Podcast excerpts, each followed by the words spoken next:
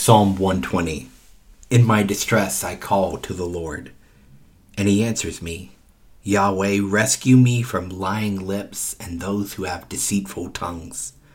What will he give you? What will he do to you, you deceitful people? A warrior's sharp arrows with burning charcoal, that will be his reply. What misery that I have endured in Meshech what misery I have lived among in the tents of Kedar.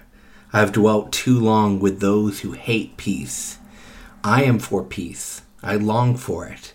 But when I speak, everyone around me just wants a fight.